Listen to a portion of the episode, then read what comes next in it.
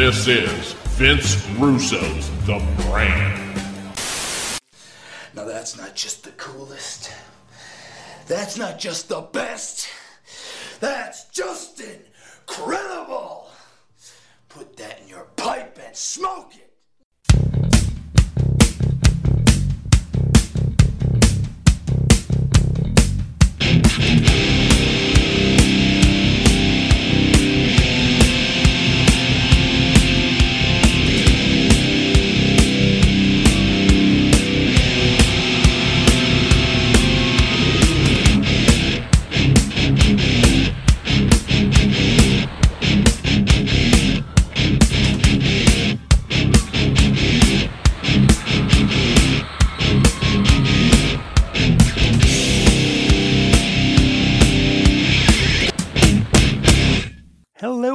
Welcome to Pro Wrestling 101. I'm your host, JP John Paz. With me today is a very, very special guest.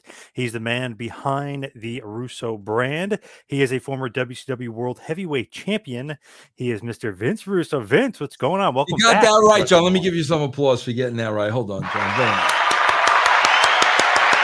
What is going on, John? How are you? John, I finally, through DM, I finally got to connect with Dutch a couple of weeks ago. It was Oh, really, really great uh, exchanging DMs with him. I got to get him on the phone. I want to talk to Dutch. Yes. He uh he's a little upset about Clemson football. They stink. So uh, Oh, yeah, he was a you. I, I remember that about him. You, every time I hear Clemson, I think of Dutch. So as far as today, definitely want to talk about writing and stuff. But what's going on with the brand? And is everything back to uh, Yeah, no, we're back, bro. Uh, finally, I wa- I was without a platform for about four months, bro. We didn't have an RSS feed. We were emailing people their shows. Uh, you know, we, we but I don't know if you know this or not, but we were getting hacked. Whereas when subscribers were paying us, it was the money was being intercepted and funneled into an account in China. Whoa. Yes, a- a- all of it. All of it, bro. So obviously, bro, we had to rebuild a brand new site from scratch, like no plugins. Like this is a unique site. Uh, knowing how big we wanted to make Channel Attitude, so we're finally up and running. Uh, everybody can, you know, subscribe back. You can go to russosbrand.com or you can go to channelattitude.com either way. But yes, uh, finally we are back in business. We're creating new shows like you always are. And uh, you know there's going to be a lot more content now bro. Very interested in Vince versus Vince and uh, Yes. breaking down the Attitude Era. Those are two good ones I like. yes yeah I, I did the first episode of attitude era. I really enjoyed it. I think i'm going to record the first episode of vince versus vince today. And uh, i mean i'm really going to lay out lay out that entire story. Yeah, that's cool because uh, you know you're breaking down some walls. Maybe we've heard the story, but we're going to hear obviously a lot more of the story, right? Yeah, well, there was the last email exchange, uh, you know, which to me was the period at the end of the sentence, and and I'm going to share that. And you know what? There may be some people that are pro this Vince. There may be some people that are pro that Vince. But for me, bro, it's it's closure, and I need to get it out there, and I need to tell the story. So I'm going to do it. Uh, I'm going to do it over several installments on. That's going to be on Patreon, bro. Uh, Patreon.com forward slash Russo TWC.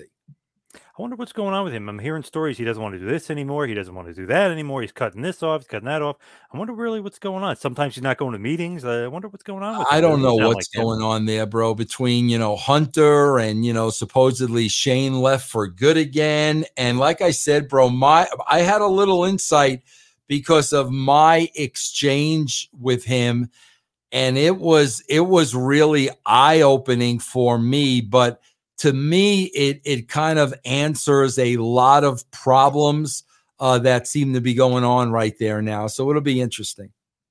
Really, I mean, Shane is gone. Obviously, Stephanie has a different role. Triple H had a heart attack, and then all of his guys get fired. So it, it's a little bit weird what's going on. And then obviously lost AEW in the, the NXT thing. So I mean, Vince is not happy with a bunch of the guys. I guess. Yeah, bro. But uh, like I said, uh, I I think my exchange with him is going to make people, a lot of people, say WTF, bro. Right. Yeah. I love it.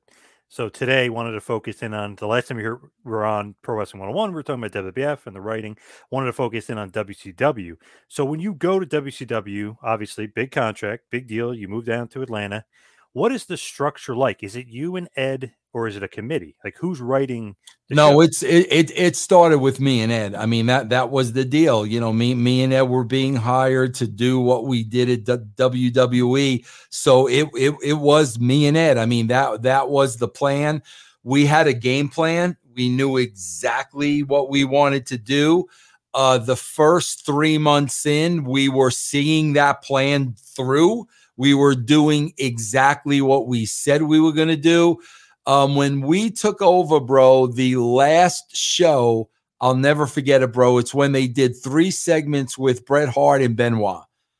That last show did a 2.5 rating. In three months, when Ed and I did the next three months, and keep in mind, it was three hour shows back then when we did the next three months, we got it up to a 3.5 in those three months. And what the game plan was, was we had to, you know, demolish the building that was already in place and we had to brick by brick start building our our foundation and that that's exactly what we were doing bro the first 3 months there and like I said, listen, the, the ratings are out there for anybody to look at. Uh, and and if you if you call it a failure, going from 2.5 to 3.5 in three months, I really want to understand what your definition of failure is. I mean, those numbers are out there. Anybody can look up the numbers. We we were well on our way to delivering exactly what we promised them. Now, when you're writing, like when you first get WCW, I used to have an old boss, and he used to put everybody's name on this big board and like where he wanted them, where they where he wanted them to be. And like you know, he had everybody. Is that like when you're a writer, you first get WCW, you're like, okay, see Bret and all these names. Do you have like a board of you have every guy listed where you want them to be? Not, not, not really, bro. We probably have in front of us just the roster. you know, we probably yeah. have the paper in front of us. And you know, bro, we're we're literally going through the roster and making sure somehow, some way as many people are involved as possible. Bro, a tricky thing at the beginning, too, that a lot of people don't realize is when we first took over, bro, they were right back in, they were in the middle of the ready to rumble filling of, of filming. So off the bat, bro, there were a lot of guys I couldn't put on the show. Like, you know, you know page and you know uh, every every week different guys from the roster were filming that movie. So that that was something that we had to deal with right off the bat that was a little difficult. Interesting uh, with that. I never really realized that for because yep. obviously it comes out in 2000 but obviously they got to film it in 99 yep absolutely yep. So you and ed is it again total collaboration between you two Yep. I mean, there's no one A, one B. I mean, there's you guys are working together. and You know. Absolutely, one hundred percent. We were doing the same thing we were doing at the WWE at the beginning, exactly the same. What do you take of Ed and the move? Like, was he totally for it? Did he want to leave with you? Because obviously, you have your own separate story about leaving with Vince and him telling yeah, you. he he would have, ne- bro. The funny thing was, I went down there on my own. Um, and uh, when I went down there, it was a it was a Saturday um, they interviewed me on a Saturday, and I brought up the idea of bringing Ed aboard. And they, I called Ed that night, and uh, Ed was very, very interested. Bro, Ed did not get along with Vince. And, and I'll go as far as to say, I don't want to use the word hated, but Ed did not like Vince um 10 times well like bro I I never disliked Vince or hated Vince like I could tolerate Vince Ed could not tolerate Vince. So when I called Ed and said, "Bro, listen, I'm going to WCW. They want you to fly down tomorrow." He was 100% in. Bro, I don't think for a second Ed would have stayed on at WWE as a writer if I had left. Because, bro, there were a couple of times when Ed was ready to leave And the only time I got him to stay was because I went to Vince and got Ed more money. So I, I don't I don't think uh, Ed would have stayed there by himself at the WWE at all. You know, he's got his story, but obviously yours. He told you to get a nanny, basically they were going to give you a SmackDown, right? And it's like, oh, Vince, what, like what the hell's going on here? Like you didn't Yeah. tell us. Yeah. He just expects you to work, work, work, and not even. it, think it was more the nanny line than anything you know and it and it wasn't like john it wasn't the amount of work it was the pride that ed and i put into raw we i mean we put our blood sweat and tears into raw and now you're adding another show and now it's like we we realize this is not going to be our best work. I mean, having to write two shows, you're not going to get the type of quality you got with Raw because we had put so much time into Raw, and now we were going to have to like, bro, our shows, re- the quality of our shows really meant a lot to us, and we knew we were going to lose some of that quality if you added another show. And that that really bothered us at the time. It was it, it wasn't the workload bro. It was it was that. It was we were afraid that we weren't going to be able to put out the best shows with you know f- 4 hours now whatever the hell it was. But i mean the the the nail in the coffin was the nanny line without a shadow of a doubt So who hired you to WWE? Is it Bill Busch? Is it Brad Siegel? Who's the one that actually hires you? Bill Busch and Brad Siegel were um, present at all the meetings. So at the end of the day, bro, it would have been Brad Siegel that hired me, but I worked directly with Bill Busch. Brad Siegel. Just tell me a little bit about him, because to me, he's a, like a, somewhat of a strange character in the business that he won't talk really wrestling. I've talked to him before, and this is so funny. I had a quote unquote interview with him, not interview, like I wanted to interview him. He said I could not be recording. So I'm like, okay. So I didn't record it, obviously. But he went on for like 15, 20 minutes. But then he's like, I don't really, really want to talk wrestling anymore, blah, blah. So it seems like he's not a wrestling guy. Not at all, bro. As a matter of fact, after after after uh, TNT, he went on and actually opened up a gospel station, bro. Because I actually had a couple of meetings with him and like trying to do something with him. Absolutely not a not a wrestling fan, bro. He was a TV network executive guy, not a wrestling fan at all. He did not want to talk about Scott Hall either. Oh, really? I could have. Well, I could have. right? He dated his niece, right? Or, or whatever. yes, with his exactly. Yes. Yes. But it was just one of those things where it's like, wow, Brad Siegel seems like he's almost like anti wrestling, Yeah. anti the business, like Yeah. total corporate guy. Yeah, bro, I'm sure all that too left a bad taste in his mouth. I mean, I'm really sure it did, but no, not a wrestling guy at all, bro, at all. Because I remember reading old interviews with him, and he talked about like when football was on the station, he'd really Yeah. pump up. We have football. It wasn't like Yeah. oh, oh," and he's like oh, and we have wrestling. It's a high, Yeah, highest no. show. Like he would always pump up. What we got tennis, we got like he'd pump Yeah. up other stuff. yeah, Total TNT corporate guy, not a wrestling guy at all. absolutely not. Yeah, What about Bill Busch? uh, not at all. He, bro, he was an accountant, you know, so uh, not a wrestling guy. Absolutely not a wrestling guy. So when you let's say you Ed write the show and you put it together, does Bill Busch or Siegel or somebody have to look? You know, like Vince McMahon would look at the final show, be like, "Yep, check it off. It's great." No. it's just you guys, and you guys are in charge. Yes. Yep. One hundred percent. Yeah.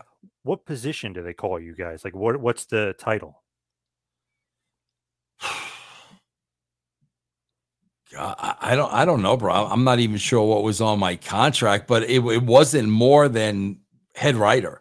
I, you know, bro. That's why a lot of people think like I ran W. No, bro. I wrote the show. I mean, that's all I did. I did the same thing at WW WWE that I did at WCW. We wrote the show. I wasn't involved in the hiring and firing. I had nothing to do with any of that. Ed and myself, we wrote the show. That's what we did. So I always try to ask Kevin Sullivan, "Hey, what did Piper get? How much money?" He's like, "I'm not in charge of WCW." Yeah, I right. yeah. I don't know how much money Yeah, Piper made. people Yeah. think we know that, bro. I don't have a clue. I don't have a clue of contracts, what people are getting paid. I don't have a clue. So when you go in and you're first there, what's the like the temperature like? Is they always said WCW is a political cesspool. I mean, oh, forget, forget it, bro. Forget it. Forget it. I mean, the, the the day the day I walked in the building, I knew like this is bad. Um, you know, the first thing I noticed, bro, was you had you had a clear cut split in the locker room. You had all the the the the, the main event money guys stayed here and everybody else stayed there. It was almost like a two class system, bro. You you noticed that and saw that without a shadow of a doubt. And I was getting kind of cross looks from the veteran side of it because I guess I had a reputation of, you know, helping the younger guys and the underneath guys. I, I mean, bro, I can remember like, you know, Hulk just kind of gazing at me, like just glaring a Hall. I can remember that. You know, bro, wasn't so much with like the hole and the Nashes because they worked with me a little bit, especially Kevin. Kevin knew me. But I'm talking about, bro, working with Hogan for the first time and working with Flair for the first time. I knew, bro, these guys did not trust me no matter what I did or what I said. Um, you know, bro, this is where the paranoia of the wrestler comes into play. The, all they're concerned about is not losing their spots. And in their mind, Vince Russo is the guy that is coming in. I'm going to promote the young guys and they're going to lose. Bro, I, I, I knew all this was happening. I knew all this was happening, bro, but I had a job to do and Ed and I had a plan and I was committed to the plan and I was committed to the company. Bro, I knew without a shadow of a doubt that as I start building the, the, the younger guys, the group in the middle, the the the uh, Guerreros and the Benoits and those guys, bro, I knew the Hogans and the Flairs were going to run to management. Guys like Bill Busch did not have a clue as to what was going on. So he was going to be worked very easily. Bro, I knew it. Like I, I'm, I'm not an idiot. I'm, I'm, I'm a New Yorker, bro. I knew what was going on, but I knew I had a job to do and I was committed to that job, even though I knew, bro, seeing that vision and that plan through was probably going to cost me my job. I knew that, but it's what WCW desperately needed to do at the time. So Hulkster obviously will kind of almost not work his way out, but I mean he kind of fades out a little bit. He loses to to Sting, and he you know he just walks out. Flair gets buried in in the desert, and he always says he's like, "Oh, that's symbolism." Was it symbolism, bro? The whole idea was, and that is absolute bullshit. 1000% bullshit. Bro, I had an incentive clause in my contract. The higher the rating, the more money I made. Okay. Hulk Hogan and Ric Flair are draws. They are icons, bro. I would be an absolute ass to write them off the shows. Now, before I got there, these guys were still wrestling and were just wrestlers on the roster. No, bro, they had to be moved into a, a role that was more suited for them at where they were in their career.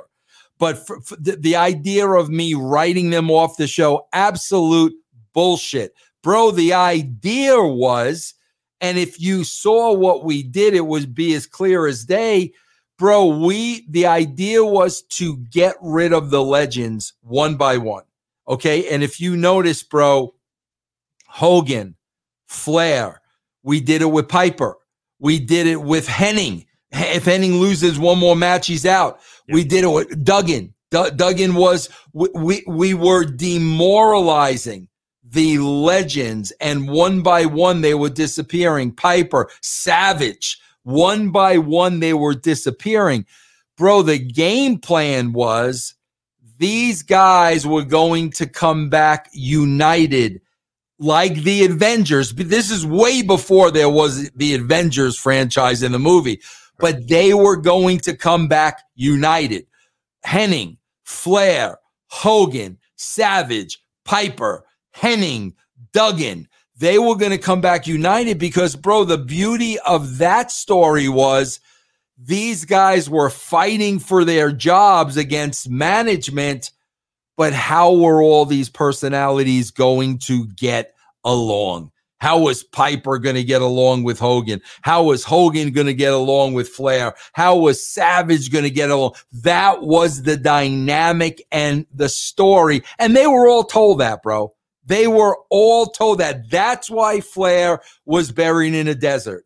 That's why, you know, we did the lay down with Hogan. That's why if Hennig lost the match, he was out. That's why when Savage came out, the first promo he cut was directed to me. That's why Jim Duggan was made to be my janitor.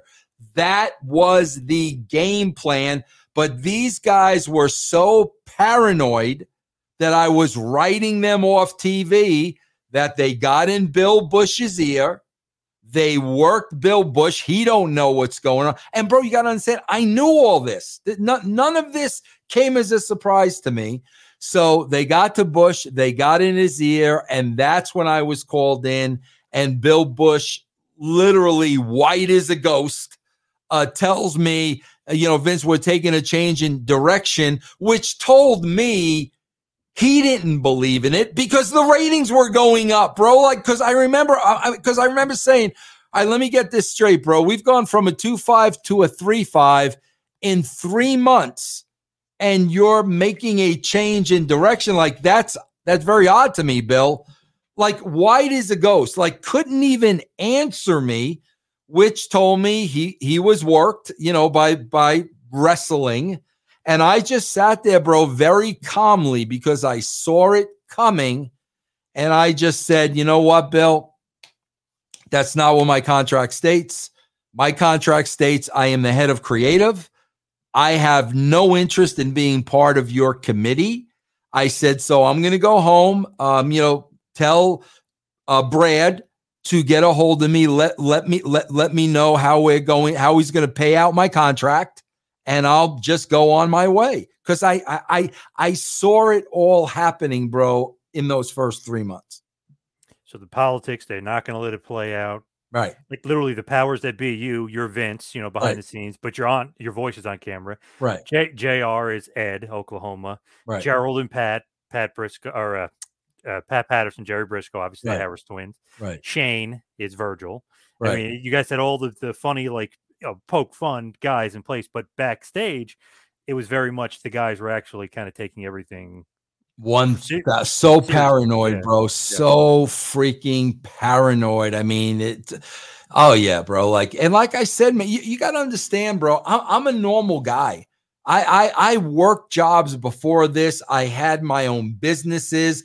I, I was never in the wrestling bubble. So like when when you're kind of on the outside looking in on all this, bro, you, you tend to be smarter than everybody else because they, they think they're so smart and they think they're so brilliant. You know what, bro? In that world, they might be. But the outside world, bro, that has lived outside of the wrestling bubble, bro, you you see right through this shit. So, you know, like I said, bro, my, my first three months with Ed, we were doing our job, we were getting results, but I knew I knew what was going on. It's funny, Disco, the, the puppet over your right shoulder, has come to bat for you when people like, oh, Vince Russo is very disorganized, blah, blah.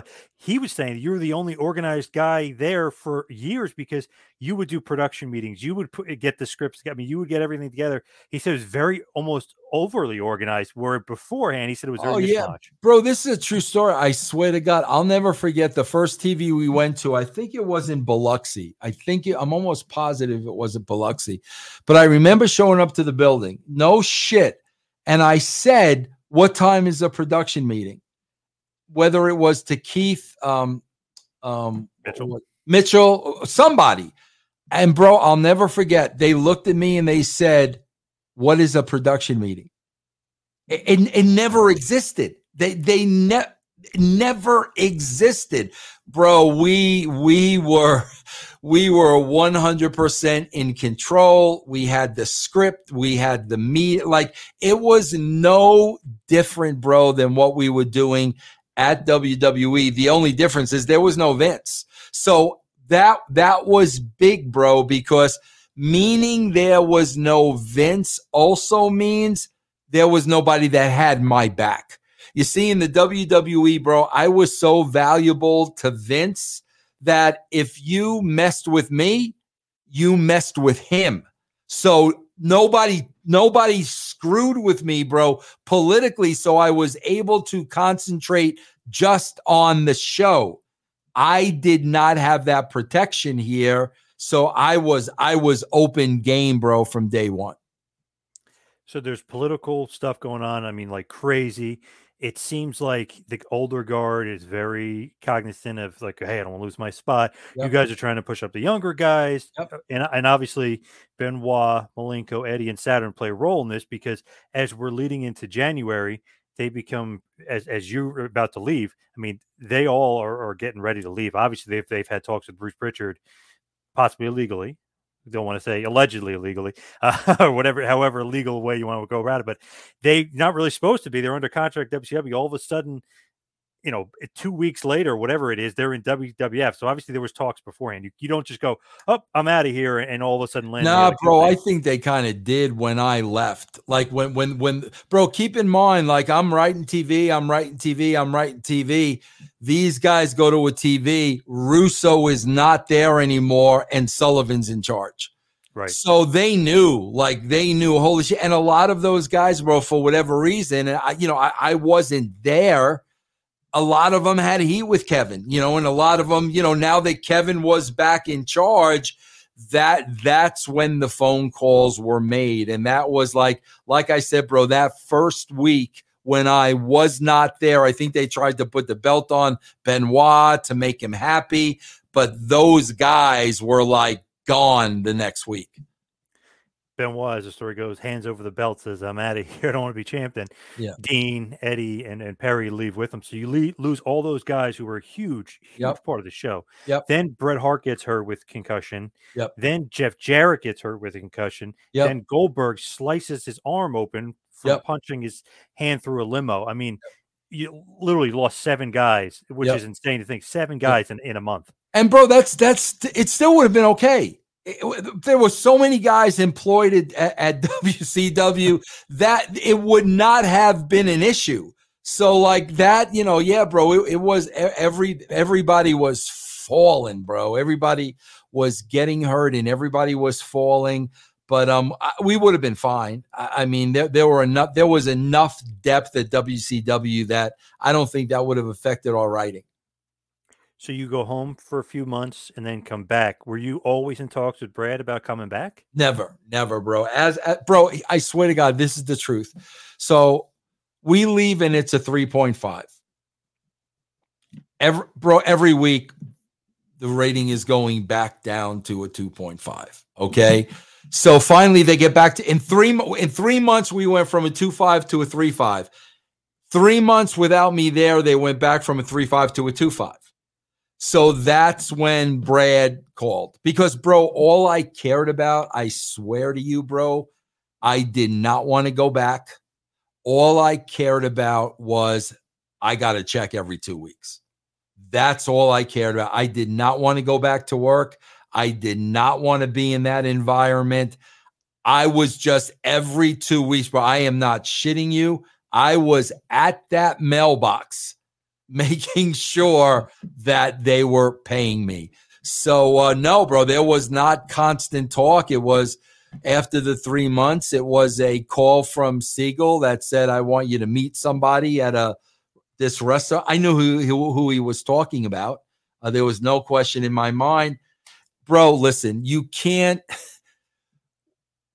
you you can't force people to just work together and think it's going to work. From day one, bro, Eric Bischoff and myself are two completely different animals. The, the first time I sat down with him is it was at a restaurant in Atlanta that's no longer there called Hops. You got to understand something, bro. He's sitting across the guy that ultimately was partial partially responsible for him losing his job at WCW because I was writing for the WWE when we turned the tide and then he got fired. And then on top of that creatively I was the guy hired to replace him. So Eric off the bat has every reason in the world not to like me. Every reason in the world bro Plus, he wants his old job back without a shadow of a doubt. Me, on the other hand, bro, the guy came across to me as arrogant, cocky, conceited, things that were important to Eric, money, power, they were not important to me. The, the thing that was always important to me, bro, was writing and producing the best show I possibly could. I didn't care about money. I didn't care about being the boss. I didn't care about people being afraid of me. I I get in the trenches and I work. So from day 1, bro, you had two personalities here that were never going to get along. It did seem like an odd pairing. Yeah, yeah, it's just we're we're we're oil and water, bro. We're just two different people sometimes even sports, like they put guys together that oh they were good here, they're good there. Let's put them together. It doesn't work, and then all of a sudden they play like a team, a cohesive team, like let's say WWE was, where they had all the pieces in place. There's no way to beat them because they're an actual team against guys that are just playing on their own, basically. That's it, bro. Absolutely. Yep. So with that, it almost ha- kind of had your idea of the Millionaires Club, where the, all the old guys are together, all the unquote rich guys they're they're together against the new blood, the you know the, the young guys, some of them not so young, but the younger guys, maybe the mid card guys, maybe the guys that thought they deserved the push, Scott Steiner, Booker T, Jeff Jarrett, like those kind of guys. Is that the structure that he wanted to, or is that kind of your your storyline? No, that was both of us, bro. We we we met beforehand, him and I, and and we basically came up with that storyline and all that that stuff together. April 10th, 2000 is pretty memorable Nitro. I mean, you, everybody hands over the title. Bischoff makes the funny remark to Sid, hand it over, make sure you don't have scissors, you know, making little little jokes, little shoot comments, I guess you would say in, in wrestling. But did you think that was going to be something? Because uh, everybody was interested in it, everything was hot, but that was almost like, okay, let's see if Bischoff and Russo can get along and for how long they can get along together bro, listen, there were, you know, I mean, uh, you know, bro, he wanted his job back, and and, and I was in the way of that. Um, it, it wasn't going to work, bro. It, it just it just wasn't going to work. And the thing that really set me off, bro, here's what really set me off. Um, I was doing all the work and Eric was sitting in the high office. You know, Eric would be like the Tuesday morning quarterback, whereas going into the show, he would like everything. And then all of a sudden, Tuesday, uh, I, I don't know if it was based on internet or what, but all of a sudden on Tuesday, he didn't like this, he didn't like that, and he didn't like the other thing. Okay. So my whole thing is, bro, either get in the trenches and freaking work because you're you're not to to me, you're not mightier than thou. Okay, bro, I was the one that physically wrote the show. See, that's the thing. You, you know, bro, a lot of people, eh, this, this clown's one of them too. they, they, they think creative is coming to a meeting for an hour and throwing ideas out there. That that's what they think creative. They have no idea, bro, what goes into writing a television show. This guy, Bischoff, they never wrote a television show, bro. I'm talking about from one minute to th- three hours. They never did that. They have no idea what it takes, bro. That is a lot of work. You've got to you've got to write out every promo with bullet points, every commercial break, every hook, every music entry. You got it, bro. It's like it's it's like a it's it literally like a movie script every week. That's what I did. I did all that work, bro. Bischoff. So now, you know, I got this guy sitting up here. Oh, I didn't like this. I didn't like that. And I'm like, F this, bro. F this. And, bro, that's why this doesn't get talked a lot about. But I called Brad Siegel because I was so sick of working with Eric and in this structure. I said, Brad, let Eric do creative. I'm done, bro. I'm done. Bro, I even was talking to my lawyer at that point. Bro, you need to get me out of this deal no matter what it cost me. No matter what it cost me, I don't want to be in this deal. Th- that that's the position I was in. So I said, Brad, put Eric in charge of creative. I'm done. I'm done, bro. I can't work like this.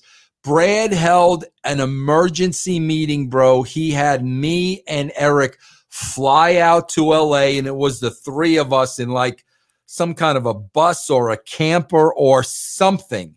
And I basically said what I'm telling you now. I, I basically said that in front of Eric. These are some of the reasons why Eric really hates me because I basically laid out to Brad, bro, let, let him write, let him write the creative, bro. If he thinks he could do it, let him do it. But bro, Brad was like, no, like that's not what I want. I want you to write the show. So it was kind of left like, okay, Vince, you're going to write the show on your own and Eric's going to stay out of it. That's how it was kind of left. Well, bro, that Sunday was Bash at the Beach. And from that point on, it was over and we have a whole show, so I'm not going to get into it, but we have a whole show, me and you, uh, on your YouTube, which is great. I had, I think it's like 45,000 views. Something, it's a really good amount of views, but yeah. anybody hasn't seen it, definitely check that out. We go break that thing down into detail yeah. on Hogan's creative control and what was yeah. supposed to happen, all that. Bro, there were two times Eric despises me, bro, because that time with Siegel, and there was one time with Dixie Carter where I called him out in front of Dixie. Bro, Eric does not like to be called out. Nobody calls out Eric, bro. Nobody. I guarantee you, I was the only guy that did it not once, but twice.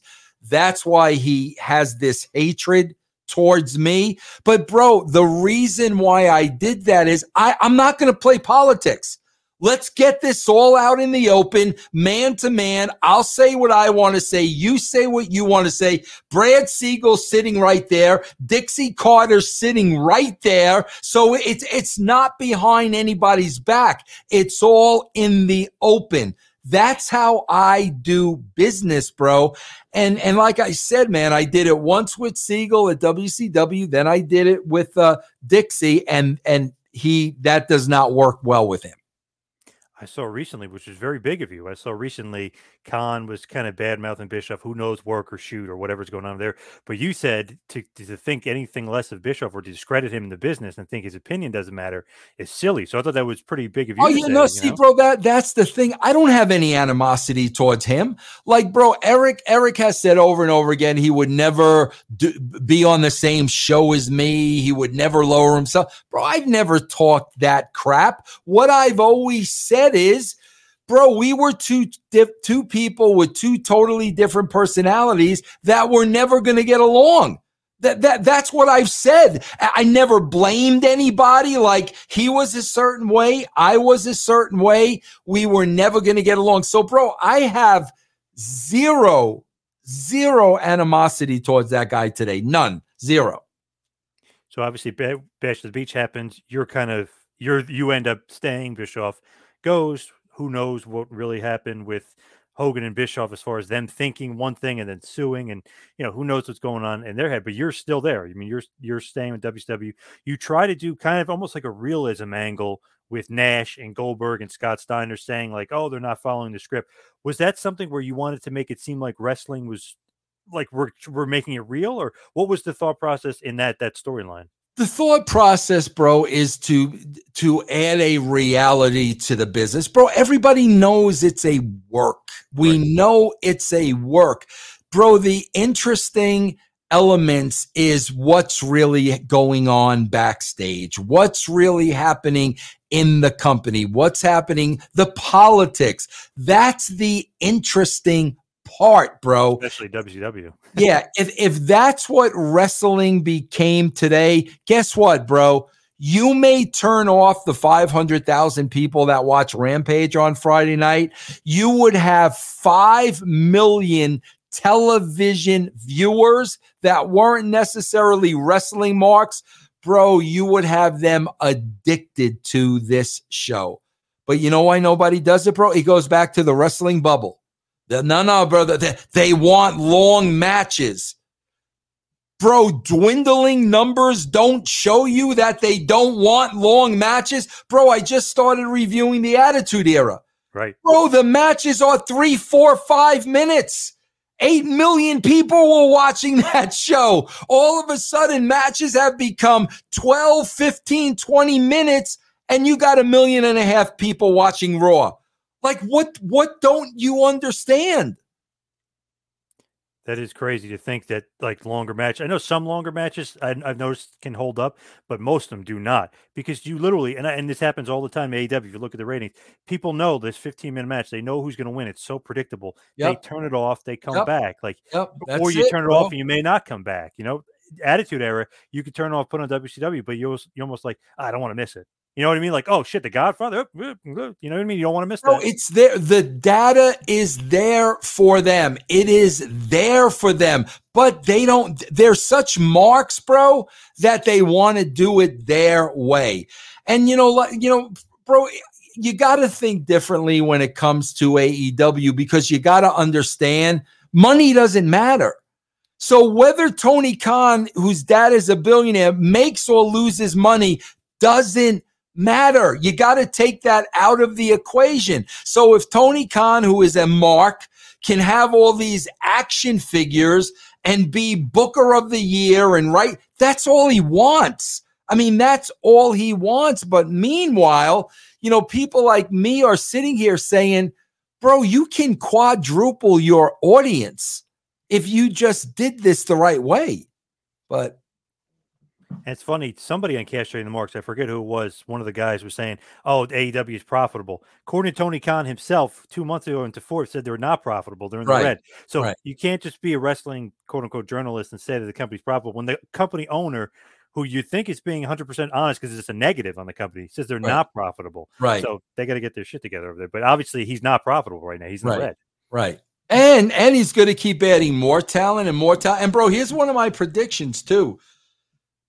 You know, bro, I collect albums. I have about 4,000 albums. Okay. My- my- uh, yes. yeah, my wife tells me I don't need any more albums. And my wife has this idea okay, for every album you buy now, you're going to get rid of one. And I'm like, no, I ain't getting rid of nothing. I collect albums. I'm not getting rid of any of these. The number's going to grow. Bro, Tony Khan collects wrestlers. He's not going to release anybody, bro. He's going to collect more action figures and more wrestlers and more wrestlers and that that payroll is going to go up, up, up, up, but it's not about making money. Bro, with, with Dixie Carter, the Carters had money, but were not billionaires, bro. So we were always faced with a budget. You know, money came into play a lot with TNA. That doesn't matter here. So it, it's really hard to look at, you know, apples to apples when it doesn't matter if they make money or not. Yeah. Did WCW have a budget or were you, that wasn't your department either? Like you weren't concerned with that? No, I was not concerned with that. No. Did you get to pick and choose who was coming in? Like when Lance Storm comes in, did you say I want Lance Storm, or you do, you weren't a part of that either? You weren't a part of talent relations. No, if if if I if I wanted to bring somebody in, I would talk to JJ Dillon. I, I mean, I would talk to JJ Dillon. You know, if if other people, you know, on the committee, disco, whatever, we wanted to bring somebody in, I would go to JJ and I'd say, JJ, we're interested in so and so, but never. Okay, we want him for three years for the never. None of that was ever discussed. Just we were interested in the talent. What was the relationship like with JJ? Because obviously he's Flair's really good friend. I Well, mean, that's what the art- happened. He's part of the old guard. that's what happened, bro. JJ was in the middle of all of that. Flair in JJ's ear, JJ in Bill Busch's ear. Um, yeah, so he he was one of those people. You know, bro, Sullivan was too. I mean, like I, I'm I'm not gonna lie, bro. You know when Flair's boy. yeah, you know, bro, when you- bro, you know when you're you're someplace and all of a sudden you look over here and two people are having a conversation, as soon as they see you looking at them, they stop talking. That that's Yeah. what it was. Like I knew. So it was Sullivan, it was uh, JJ Dillon, it was Ric Flair. Bro, I knew, like I knew what was going on, but bro, my mentality was, I swear to God, my mentality was, bro, I'm not going to play politics. So go ahead and replace me and we'll see what happens. I, I mean, seriously, because I knew, I knew what would happen. And exactly what I thought would happen did happen. And, you know, that's why three months later they wound up calling me back. And eventually, you do win the WCW, like we said at the top, WCW World Heavyweight Championship. Yes. Now, the puppet, the Disco Man, he says that you did that because you were a mark for yourself He's and you wanted an to be you wanted to be Such champion. he's such an idiot. Is that true? Is that uh, true? bro bro you know what people don't understand and and and and i have proof to this bro if you put on aew if you put on raw it's the same shit every week Right.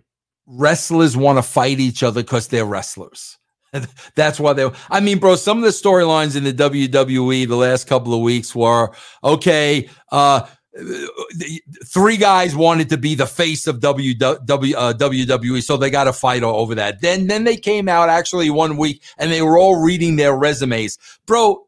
WWE is guys want to fight because they're wrestlers, okay, bro. When you're writers, here's the thing: number one, I never wanted to repeat what a wrestling fan had already seen. So we were constantly, constantly, constantly thinking of new looks, new stories, new ideas, stuff you hadn't seen before. Okay. So, bro, when you create a scenario of Vince Russo has a match against Booker T, almost gets killed by Goldberg, but in the process is the first one to leave the cage. When you write something like that, bro, that wasn't supposed to happen, all of a sudden, what that does is it opens up the creative envelope because now, bro, you have you have all these opportunities for storylines that would not have been available prior. So that's why you that's why David Arquette becomes a champion. That's why Russo wins the belt because creatively, bro, because these things weren't supposed to happen, bro. Now you've got five, six, seven, ten different directions you could go in that you never had before. The only the only people that would truly understand that, bro, are writers. If you're a writer and you're writing a hundred and what was it, 50, 116 shows a year, you would understand why you have mm. moments like that. So he's wrong. You didn't just want to have He- a picture he- with the he- belt and He, everything know, else. he, he knows that he's wrong. He's an idiot, bro. I think he said you wrote yourself to be champion because you wanted to have a picture with the belt, and you always wanted to be the champion because you were always First of all, bro, let me tell you a couple of things. Number one, I couldn't even tell you what that belt looks like. Number one. Number two, I, the, the- I don't even think there ever was a picture of the belt. But bro, here here's the thing that makes me crack up more than anything. So I I almost get killed in winning the belt because Goldberg spears me out of the cage. That Yep. was a nitro. Yep. Bro, the very next Thunder, I relinquish the belt. Th- th- that's what we're talking about here, bro. Yeah. The very next show, I give up the belt. Vince Russo did not have a title uh, uh, reign. the very next show, because, bro, the bottom line was I should have never won. Okay. I almost got killed in the process. Now that all of a sudden I have this thing, bro, I don't want this thing. That's why the very next show I did the all, I, I got nothing to prove. Like I, I kicked Booker's ass. Um, that's why I did that. But bro, the fact that people still make an issue out of it when it was from one show to the next, Oh, they go crazy about it. Yeah, they, they go crazy, bro. It's it. it's ridiculous, bro. Did you get a concussion from that spear and hitting your head on the outside? Oh god, big time. That that bro, I had many concussions leading up to that.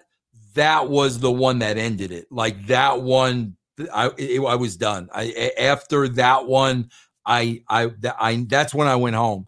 I, I was finished physically, bro. I had um um what you call um vertigo, horrible, horrible that bouts of vertigo. I had post concussion syndrome, and that was the final nail. Did you say anything to Goldberg like, "Hey, man, I'm not a really wrestler. Like, that was a bit stiff." Or, oh, bro, dur- during the day, I already had a concussion. I was wrestling with a concussion, and I told him that. I'm like, bro, I'm concussed. You got to take care of me. And like, bro, i will never forget. There were two you know, metal barri- barricades. And I'm like, bro, you got to land me right between these, right between the, oh, yeah, Vince, no problem, no problem, no problem, no problem. Bro, he drilled me right into the barricade, you know, and that, that was it, bro. That I was done at that point. So what was the like the final straw to leaving WWE for good? I guess it would be somewhere towards October of 2000. What was like the end game there, or basically maybe November? But bro, what, the, what was the final straw? The final straw really was, bro. I'll be honest with you. I was still writing the best show I could. I, I was still giving it my all, bro, giving the same effort like through it all. But all of a sudden, bro, you'd show up for work and all everybody was talking about was the sale of the company. Nobody even cared about the show anymore. Like it didn't even matter. It was all about, oh, we're going to be sold? Who are we going to be sold? Who's going to buy? Is Eric going to? Every time you went to TV, that's all it was. So I said to myself, why am I going to put any more effort into this show when nobody gives a shit about the show? And that's when I was like, you know what, bro? Between my concussions and the doctor telling me I don't need any more stress with the head trauma, I'm I'm just I'm done. And that was it, bro. That's when I went home. Were you working under a committee at that point too? Was it a bunch of guys? Was it you, Ed? Yeah, yeah, it was. I mean, I I was the guy, but like I had put a committee together and we were working together. Yes. Who else was in it? Was it Bill Banks? Uh, Bill Banks. I think I, Borash was in there early. I brought Jeremy in. Uh, Ed was there. Disco was there. Terry Taylor was there. Um, uh, that's that's the gist of it, I think. Would you ever call Bill Banks your assistant like Tony Khan did to QT Marshall? Never, bro. I, I, I never, never, bro. I were, I, I, bro. Listen, I, I kind of broke Bill Banks in. I broke Jeremy in, and Jeremy's doing great things today. Oh yeah. I broke in uh, at, at TNA, Matt Conway. I always took the young guy under my wing, bro. Never in a million years would have referred to those guys as my assistant, ever, ever, ever. So you leave WCW, obviously, then Bischoff and Johnny Ace are kind of in control. Terry Taylor's writing some of the shows. You see that they get sold to WWF. What were your like initial thoughts? Like, oh, I knew it was going to happen, or just complete shock? Bro, I want my money. I, I, I don't care at that point. Like, I swear to God, I am so done with this. I don't care. I don't want to go work for the WWE. I want to be done with this.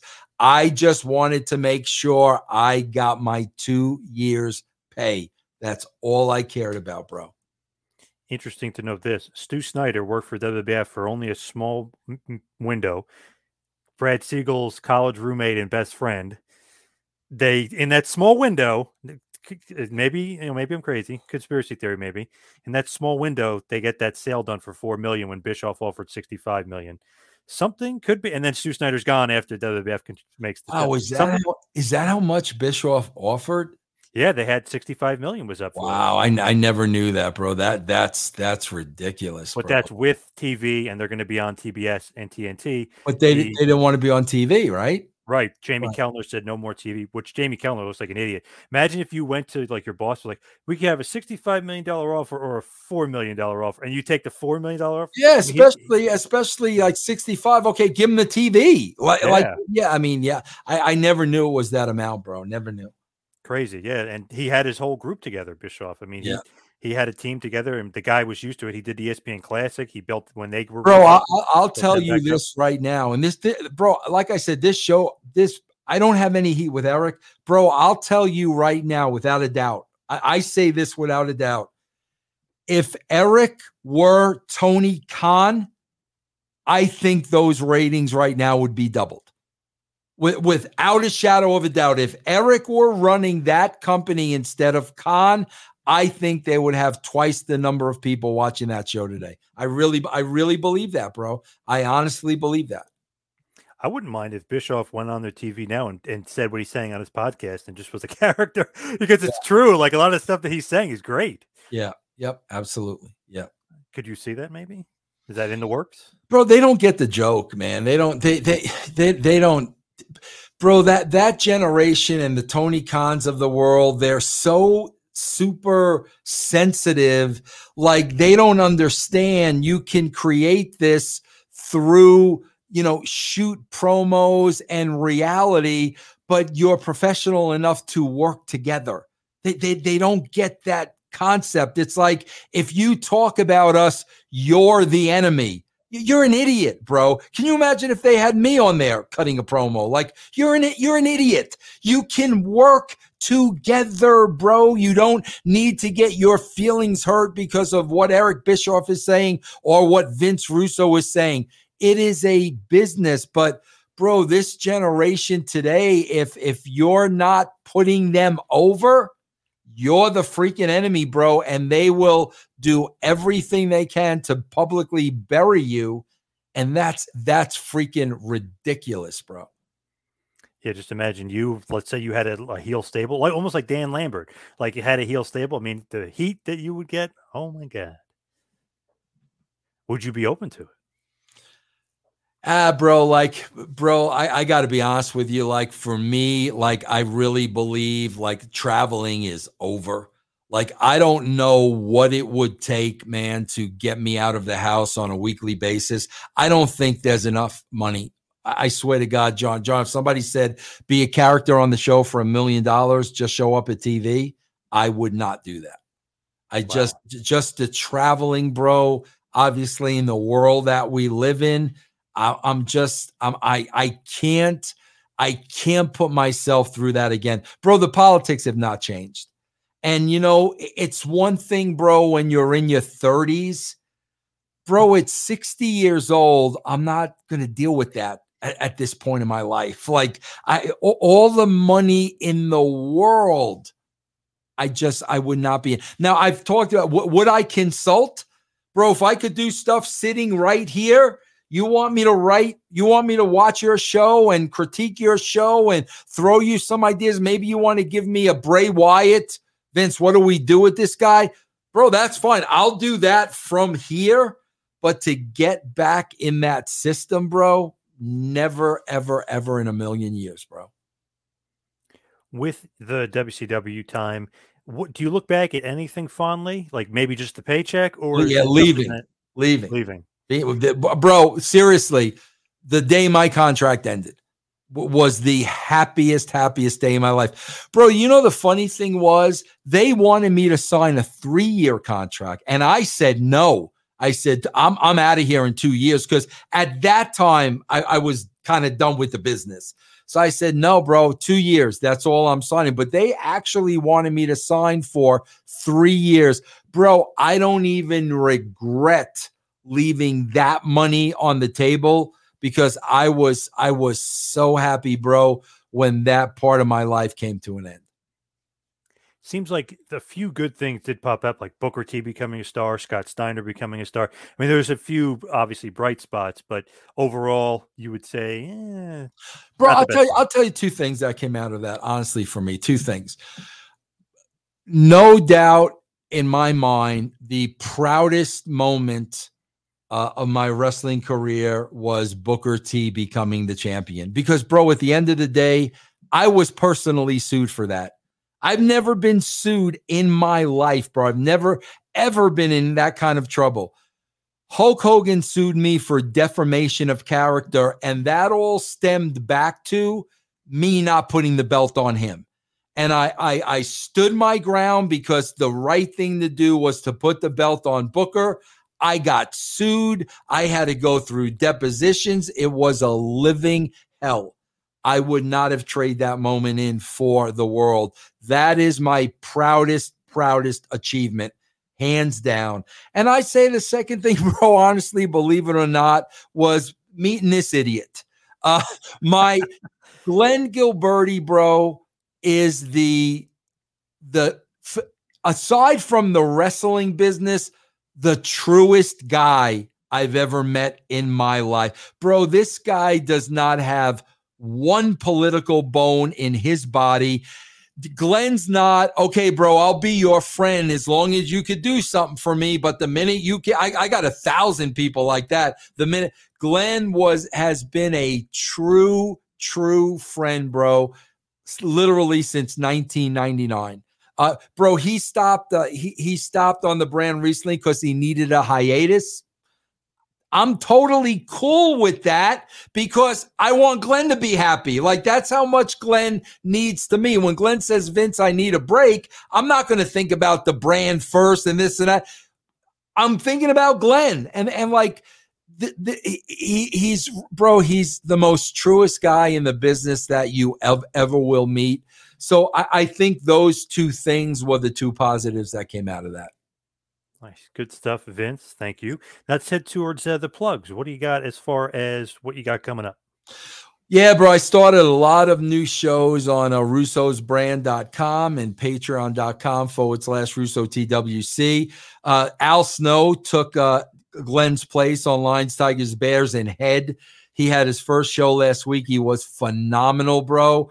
I also started breaking down the Attitude Era hour by hour because, yeah, bro, I really didn't want to do it, but so many people want that. So it's not a watch along. I'm actually watching the shows an hour at a time and breaking them down. Um, over on Patreon, bro, EC3 has just joined us, which is great. And I'm going to do a series called uh, Vince versus Vince, where I'm going to go through our history and I am going to end it with our final email exchange that took place about two weeks ago. I'm going to talk about that. It's it's therapy for me. It's closure for me, and that's going to be exclusively on Patreon.com forward slash Russo TWC. Great stuff. Of course, you can follow me on Twitter and Instagram at Two Man Power Trip. Check out the website, tmptempire.com, and Patreon, patreon.com slash tmptempire. Vince, thank you so much. Appreciate it. Thank you, John. As always, appreciate it, man.